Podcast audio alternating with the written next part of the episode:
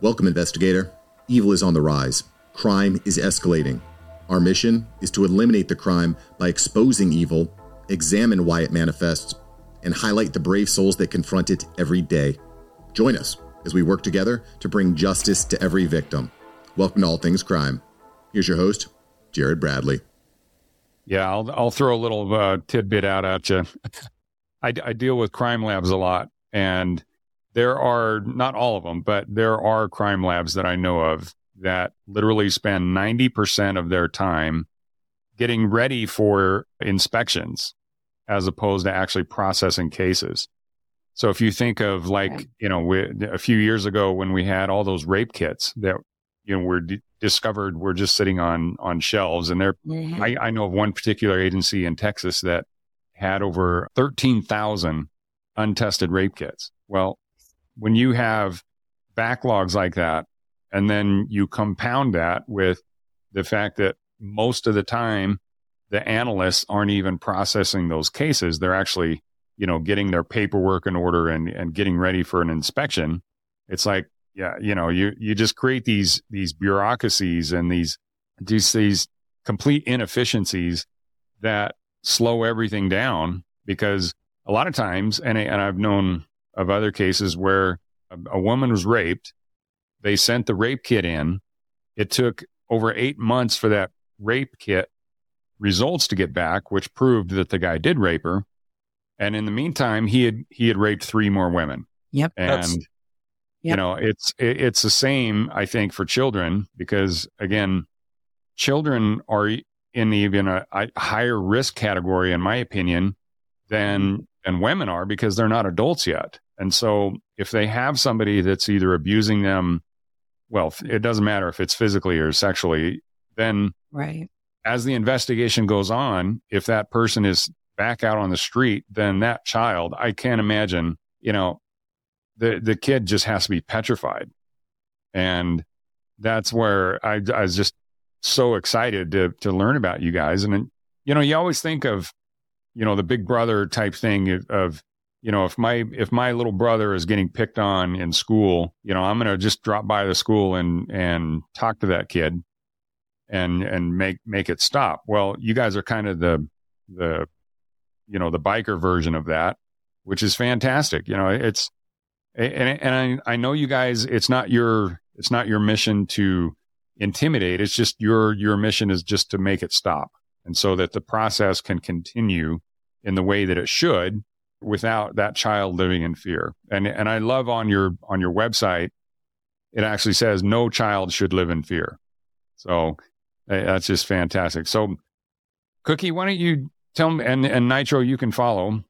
Tell me about the favorite time that you met a child and you were able to help that child with whatever problems that they had. Well, I mean, it's it's hard. They're all unique and special in their own way. I, I think the the one that I, I remember most is it was a recent case and you know we had to take this this girl to, to court. It was a long. It, it was like a four day court case, and we're just there twelve hours every day. And afterwards, she came up to us and she wanted to give us something.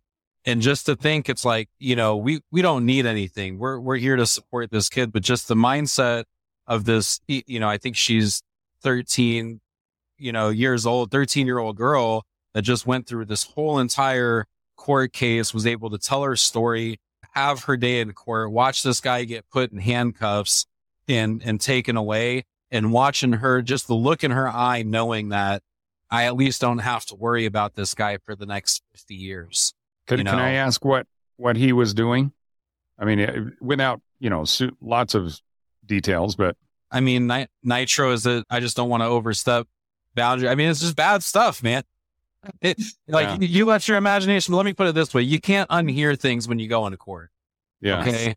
And and it's like you, you know you think of this from the perspective of a child, and eh, you know it's like, well, where did you know he, they're going through all these questions? Where did he touch you? How did he touch you? How many fingers did he use? You know, and and you're sitting here, and we can't make a face. You got to sit here and look straight at the wall not be able to say anything because you can't eh, eh, eh, do anything out of place. It could be intimidation. They could throw the whole case out. So you literally have to sit there and listen to this. And, it's, it's the worst of the worst. And I know Nytro's been in, in the organization much longer and there's some, some horrific cases that have come across. Some of them are national attention cases where it's just like the unimaginable things that these people do. And you're just looking at this, this, this little child. And, and it's like, yeah, as a parent, you know, it's watching them be able to be empowered to tell their story. That's the fill the cup moment. Watching them change from the minute that they're hiding behind their parent and they see 15, 20, 35, 40 bikes show up for the first time and they're and they're not hiding anymore.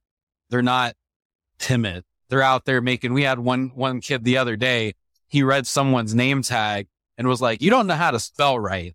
You know, and so it's like for for a child to come from a place of of, of yeah. feeling so scared that they can't even talk about it or or fearful to the the ability to come around and you know be sarcastic and and make fun of the adults with all of our crazy names you know it it is a sign of that healing taking place. And, and when fear's not there, the counselor's job is easier.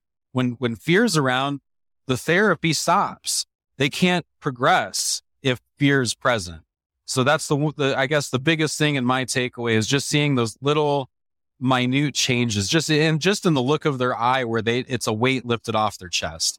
And, and it's something that, you know, unless you're there and, and can see from start to finish when when we show up for the first time you wouldn't notice it unless you're physically seeing them and just the the, the presence that they have after uh, we show up and be involved in their lives so yeah before before you uh, tell your story Nytro in the video it shows like you said 30 40 bikes showing up and they're all parked there on the street and then you guys all walk across the street to where the the mom and the child are sitting there you or standing there in their driveway.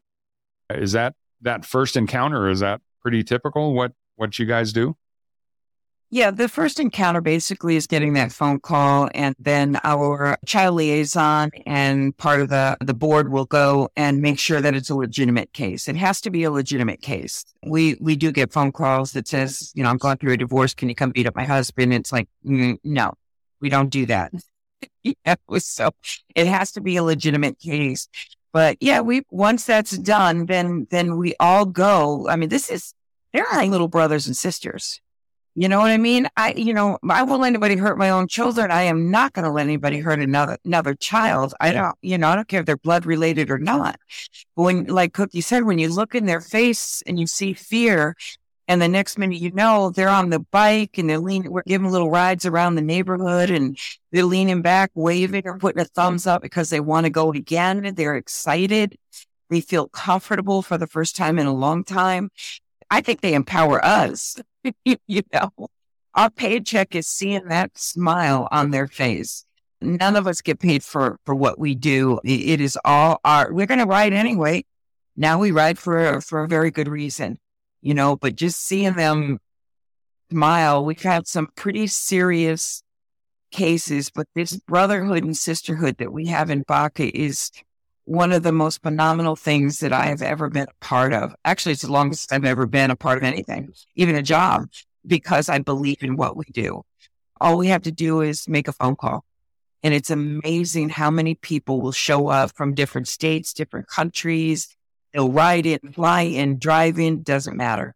You know, we call for, like Cookie said, all we have to do is make a phone call and they don't even have to give a reason, you know, but, but just to see them, I love it when they do get sarcastic. that says they're comfortable with us and that's a bonus. Well, anybody that's an adult that isn't just spurred to action immediately when they hear of a child that is in danger, to me, just isn't worth their weight in salt. So, and, I, am sure you guys feel the same way. Yeah, the old, I don't want to get involved, you know, but, yeah. you know, again, if it was somebody in their family that was hurt, they'd want everybody to get involved. It's kind of contradictory. You know, we, we, uh, it's not my problem, but yes, it is because when that kid grows up, he grows up angry and your house gets robbed by that kid, now it becomes your problem and you want something done about it. You should have done something back then to help this kid. And, and that's the cycle that, that needs to be broken. You know what I mean? So they are so worth it. I, I just, I, I don't understand it. Like you said, Jared, I don't understand how anybody can look at a child and, and, and hurt them. I, I just don't.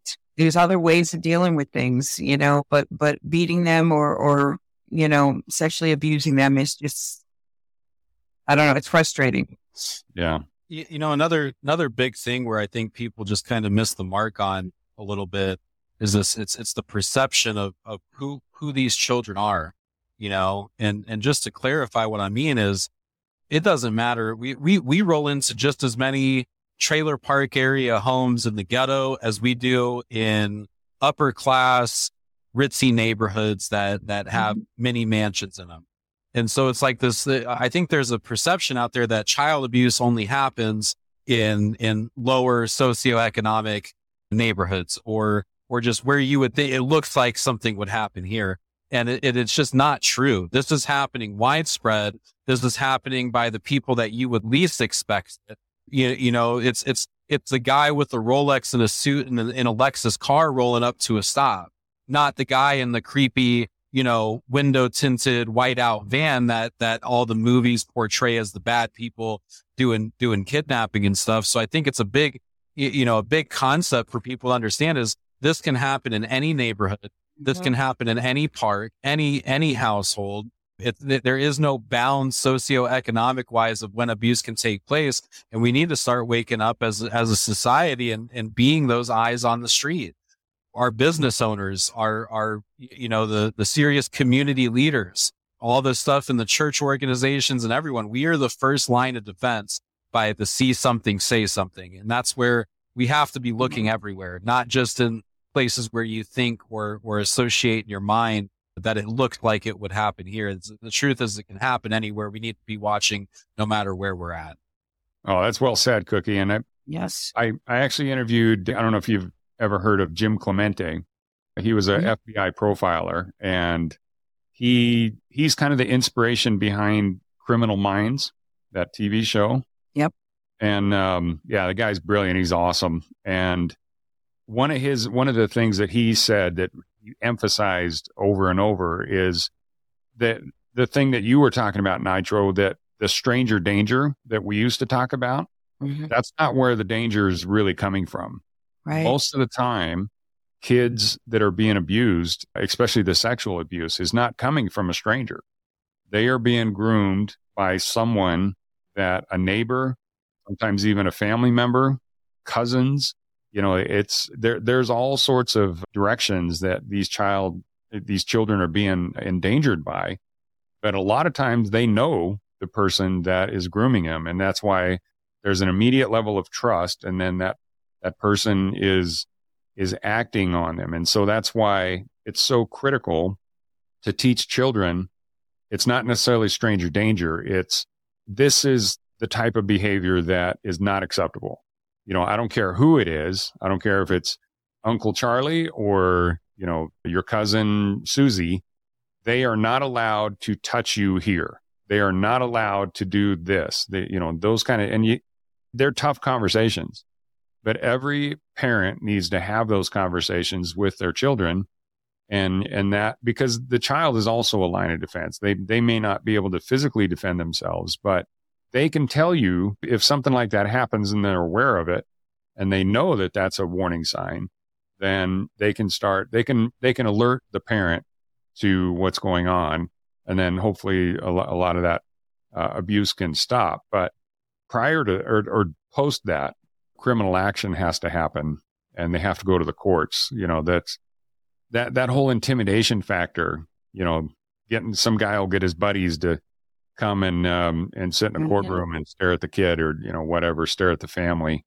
Those kind of things to me is just yeah, and like you said, even even in the the wealthier neighborhoods, it's yeah. the same thing. You know, the the the person's proclivities toward whatever abuse that they you know they denigrate themselves into, then you know that's that's not a economic thing. Thanks for joining us.